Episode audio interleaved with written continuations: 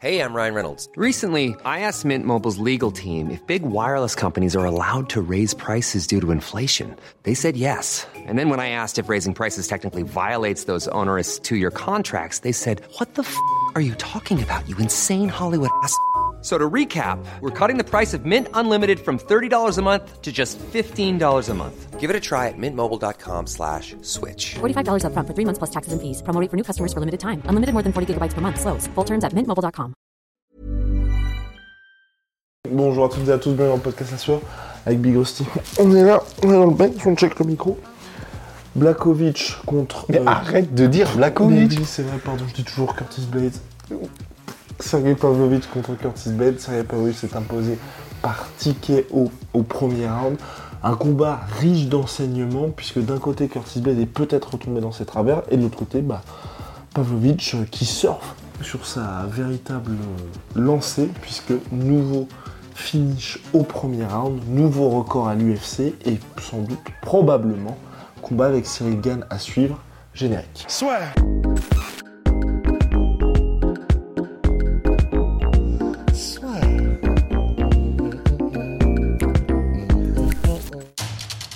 Paris sur le MMA avec une ibet. Quelle sera l'issue du combat? Une soumission? Un chaos? Paris sur l'appli numéro 1 avec une.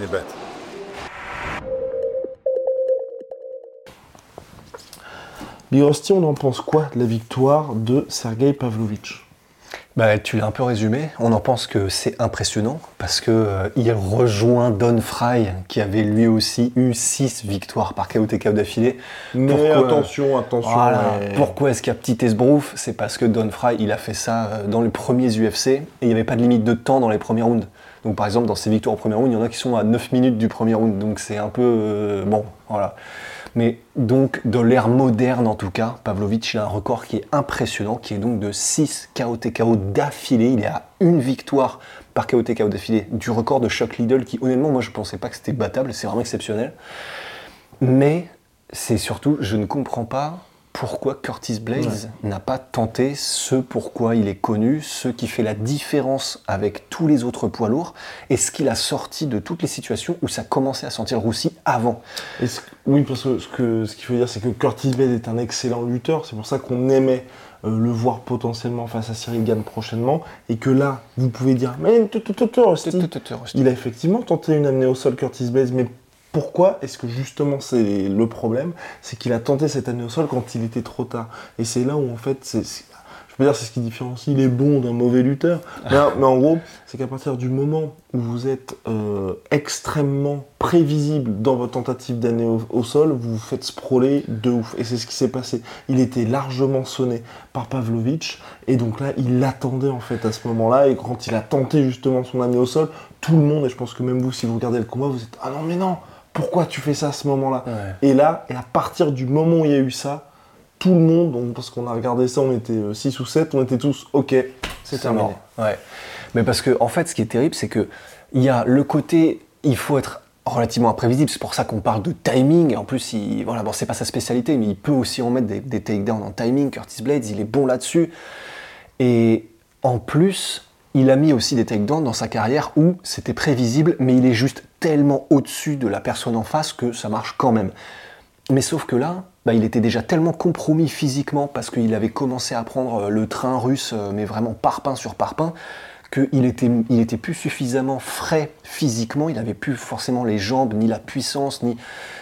Bah, que, effectivement, quand il a tenté le takedown, c'était peut-être, je sais pas. euh, Enfin, après deux minutes de fusillade avec Pavlovich, et donc. euh, c'était déjà terminé. Et en plus, c'est vrai que ce qui est un peu frustrant, c'est que on l'avait dit euh, dans les previews avec Clément, il est très bon debout. Il est, il est- et vraiment, il est bon pour un poids lourd Curtis Blades.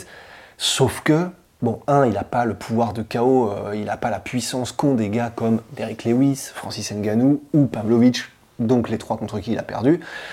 Et il y a les des combats précédents qu'on a vus de Curtis où il a, il a déjà pêché un petit peu par orgueil en voulant rester debout.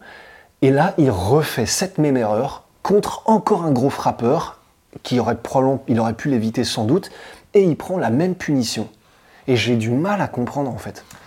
Mais à double tranchant, c'est là que moi je trouve ça extrêmement dur au regard du résultat, parce que Curtis Blades, et on en a déjà parlé, c'est un mec pour lequel j'ai un peu de tendresse, je dois l'avouer.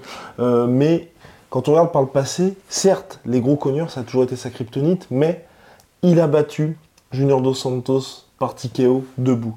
Il a battu Chris Dacos par TKO debout. Et le combat contre Thomas Mial, certes, c'était extrêmement court, mais les premiers échanges étaient assez encourageants. Et moi, le premier, quand j'ai vu le début du combat contre Pavlovich, j'étais en mode bon travail en low kick. Il est là en plus bien présent. Mais voilà, à partir du moment où il y a eu le premier échange qui s'est pris un petit uppercut, on a clairement vu que le gars était chancelant. Ouais, et puis en plus, il y a un truc qui est un peu. C'est pas du domaine de l'impalpable, mais c'est. En gros, il est très propre dans ce qu'il fait, Curtis Blades. Mais malheureusement, en fait, euh, avoir la gestuelle impeccable, c'est pas ça forcément qui fait le haut niveau. C'est c'est vraiment c'est sur des détails mais relous, tu vois, genre décaler un peu sa tête quand tu jabs, enfin des deep jabs, des trucs comme ça. C'est c'est avoir le timing qu'il faut, avoir la distance qu'il faut, frapper au bon moment. ça- Enfin, et en gros, ça, il est, il est, il est bon, mais il ne l'a pas non plus euh, au niveau des meilleurs strikers. Donc en fait, Hey, it's Danny Pellegrino from Everything Iconic. Ready to upgrade your style game without blowing your budget? Check out Quince. They've got all the good stuff shirts and polos, activewear, and fine leather goods, all at 50 to 80% less than other high end brands. And the best part? They're all about safe, ethical, and responsible manufacturing. Get that luxury vibe without the luxury price tag. Hit up quince.com slash upgrade for free shipping and 365 day returns on your next order. That's quince.com slash upgrade. c'est un poids lourd. Donc euh, quand il touche Junior Dos Santos, quand il touche Chris Dacos, il peut les mettre KO, c'est sûr. Mais quand il va tomber face à des mecs qui ont fait ça toute leur vie et qui toute leur vie ont eu l'avantage parce que en plus des techniques, ils ont vraiment des manières de bouger qui font que bah, c'est pas un hasard s'ils mettent KO tout le monde. Bah là, il va quand même essayer, alors qu'effectivement, c'est peut-être là où il aurait fallu faire un arbitrage de j'ai envie de prouver debout, oui, mais bah, l'important étant la victoire avant tout, je vais quand même, malgré tout, comme dirait Habib ou son père Feu Abdul Manap, je vais quand même malgré tout d'abord appliquer le plan du père, d'abord mettre en branle ma lutte pour être sûr d'avoir ce fameux title shot euh, parce que c'est contre Sergei Pavlovich, parce qu'il a de la hype et machin. Et bon, bah, je prouverai, euh, comme Habib, à la limite, tu vois, à la limite, je prouverai sur les rounds 3-4 quand Pavlovich sera bien cramé et là je le mets KO si besoin, machin. Mais dès le premier round de prendre ce risque-là, c'est j'ai du mal à comprendre. Après, les gens pourraient nous dire, bah oui, mais d'un autre côté, c'est pas aussi facile que plonger dans les jambes, etc. D'accord. Mais Ouais, mais tu peux clincher, tu peux. Et surtout te servir juste du. Oh, vas-y, pardon. Enfin, moi, c'est c'est non, c'est exactement ça. c'est se servir en fait des enseignements de la victoire d'Alistair Overeem. Parce que quand vous regardez, et pour moi, ça c'est aussi un truc où je me dis. enfin, Quand Prendre un tout petit peu le recul nécessaire pour se dire, d'un côté, il y a le côté impressionnant de se dire, ok, Pavlovich, il a ce record de victoire au premier round, mais en fait, Pavlovich, qu'est-ce qui se passe quand il passe le premier round? Bah Et ouais. quand il passe le premier round à l'UFC, bah il perd en fait le gars. Et quand vous regardez ça, et quand je dis ça aussi, c'est qu'on est dans une situation où vous l'avez déjà vu une fois à l'UFC et vous avez déjà vu- une fois comment il a perdu. Et la manière dont il a perdu, Blades sur le papier peut faire ça. Parce que là, quand vous, quand vous regardez le combat, si vous êtes amené à regarder le combat, le premier round de Sergei Pavlovich, il se prend des coups, il est dans le chaos, mais sauf que quand il se prend les coups et qu'il est dans le chaos, le mec ne bronche pas, c'est un énorme cube, Ouais. et le mec continue de, prendre la pré- de mettre la pression. Contre Taituvaza, il s'est pris des grosses mandales, mais il recule pas parce que c'est aussi le premier round et qu'il reste frais. Ces mêmes trucs-là qui passent au troisième round, c'est plus du tout la même chose, et on a pu le voir juste une fois contre Alistair Overeem. Mais après, c'est vrai que ce qui est délicat, c'est que euh, Overeem, c'était même pas un vrai takedown. C'est euh, c'est euh, Pavlovich qui. C'est de la faute de Pavlovich, mais tu sais, il lève la jambe parce que sans doute il anticipe un low kick ou un truc et du coup il est déséquilibré. Mais Mais effectivement. les minutes étaient déjà passées, il y avait eu du temps bah dans ouais, la. Exactement. Et c'est vrai que j'aimerais bien l'entendre en fait là-dessus, Curtis. Dans le sens, j'aimerais bien l'entendre sur pourquoi est-ce que, même là au milieu du, du chaos, alors on peut se dire que du coup il est passé en mode full automatique et qu'il n'a pas le temps d'y réfléchir, Et puis tu peux être en mode aussi un peu panique à bord Ouais, quand c'est t'as ça, vu les... Enfin, clairement, t'as pas envie de te retrouver dans cette situation. Mais, mais je peux pas m'empêcher de me dire, il y a d'autres combats où Curtis Blades, Mhm. ça commence à être chaud pour son matricule, direct il plonge dans les jambes. Comme Et là- contre Mark Hunt, Absolument. avec un super takedown en timing. Absolument. Et là, il a eu plusieurs occasions où c'était des échauffourées, où c'était des escarmouches qui durent. Et même pendant ces escarmouches qui durent, il essaye de rester dedans en striking. Et ça, j'ai du mal à comprendre pourquoi. Ça peut être la panique déjà. Enfin, ça se trouve, quand tu prends une frappe de Pavlovich, en fait, tout ton, parce que comme disait Tyson, tu vois, tout ton game plan part un peu à l'eau et ton cerveau passe en mode full automatique et tu ne raisonnes plus correctement. Et ce qu'on a un peu vu aussi, parce qu'en vrai, dès qu'il y a eu le premier... Enfin, vraiment, moi j'ai eu cette impression-là où il y a le premier échange, il se fait vraiment sonner une fois, il se relève directement, mais dès, dès le moment où il y a eu ce flash knockdown, c'était terminé. Je me souviens même plus d'un flash knockdown. Il y a eu un flash knockdown. Contre Pavlovich, là? Ah ouais, contre Pavlovich. Et là, c'était Ouais. un peu compliqué. Mais, et donc ça, c'est les regrets du côté euh, Blades. Mais du côté Pavlovich, moi je trouve qu'il a crânement joué sa chance une nouvelle fois. Je pense que c'est quel... hein. Il sait exactement là où il est. Et je, je pense qu'en fait, aujourd'hui, dans une situation où il optimise tout sur le premier round, que ça passe ou que ça casse. Parce que là, Ouais, grave. il s'en prenait un petit peu plus sur les jambes. Je pense que ça allait être très compliqué pour lui. Ouais, c'était des vrais low kicks euh, pour faire tomber, mais de bûcheron à un moment donné, il en met un, un interne. Tu sais, t'avais des flashbacks de Melvin Manœuvre Robbie Lawler où t'as la jambe qui part sur Jupiter là. Et il a beau faire la poker face, mais on entend et on voit ce qui se passe. Ouais, la poker face quand tu prends un coup de batte, euh, bon, tu. voilà. Mais euh, et effectivement, franchement, respect à Pavlovich parce que c'est clair que se dire j'y vais à fond sur le premier round quand tu sais qu'il y en a potentiellement 5 contre un mec qui est vraiment durable et qui est physiquement hyper présent, respect quand même. hein, parce que du coup, Pavlovich se dit effectivement j'ai tellement confiance en ce que je vais pouvoir faire si je le touche que je vais risquer effectivement de m'exposer un peu, pas que dans les bagarres, parce que dans les brawls, les bagarres comme ça un peu où, euh, où c'est vraiment à toi à moi, c'est là qu'il est le meilleur, il est meilleur que tout le monde. Quand t'es meilleur que Tai Tuivasa et Derek Lewis dans des bagarres de bar comme ça, c'est bon, t'es tranquille. Mais bah, il aurait eu, il, là, il aurait pris le risque de se faire timer sur un takedown, etc. Mais il y va quand même à fond.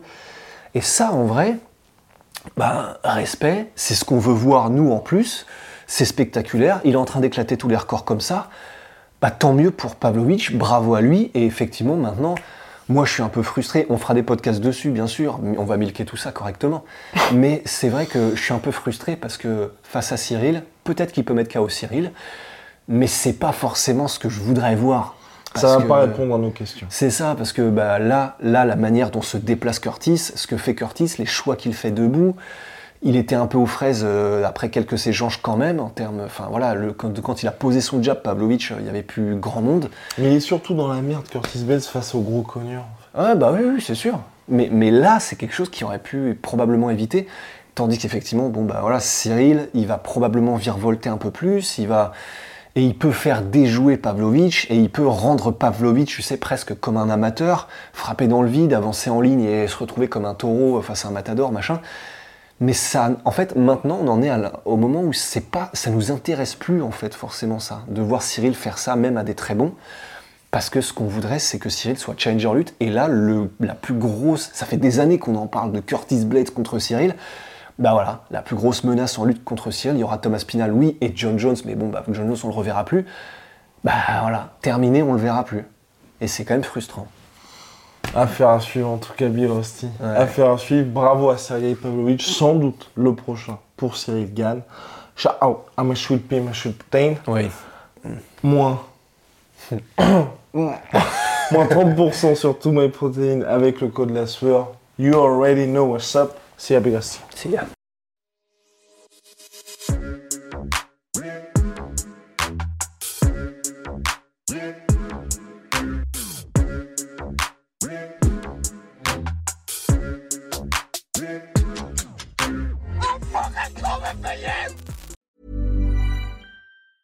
Planning for your next trip?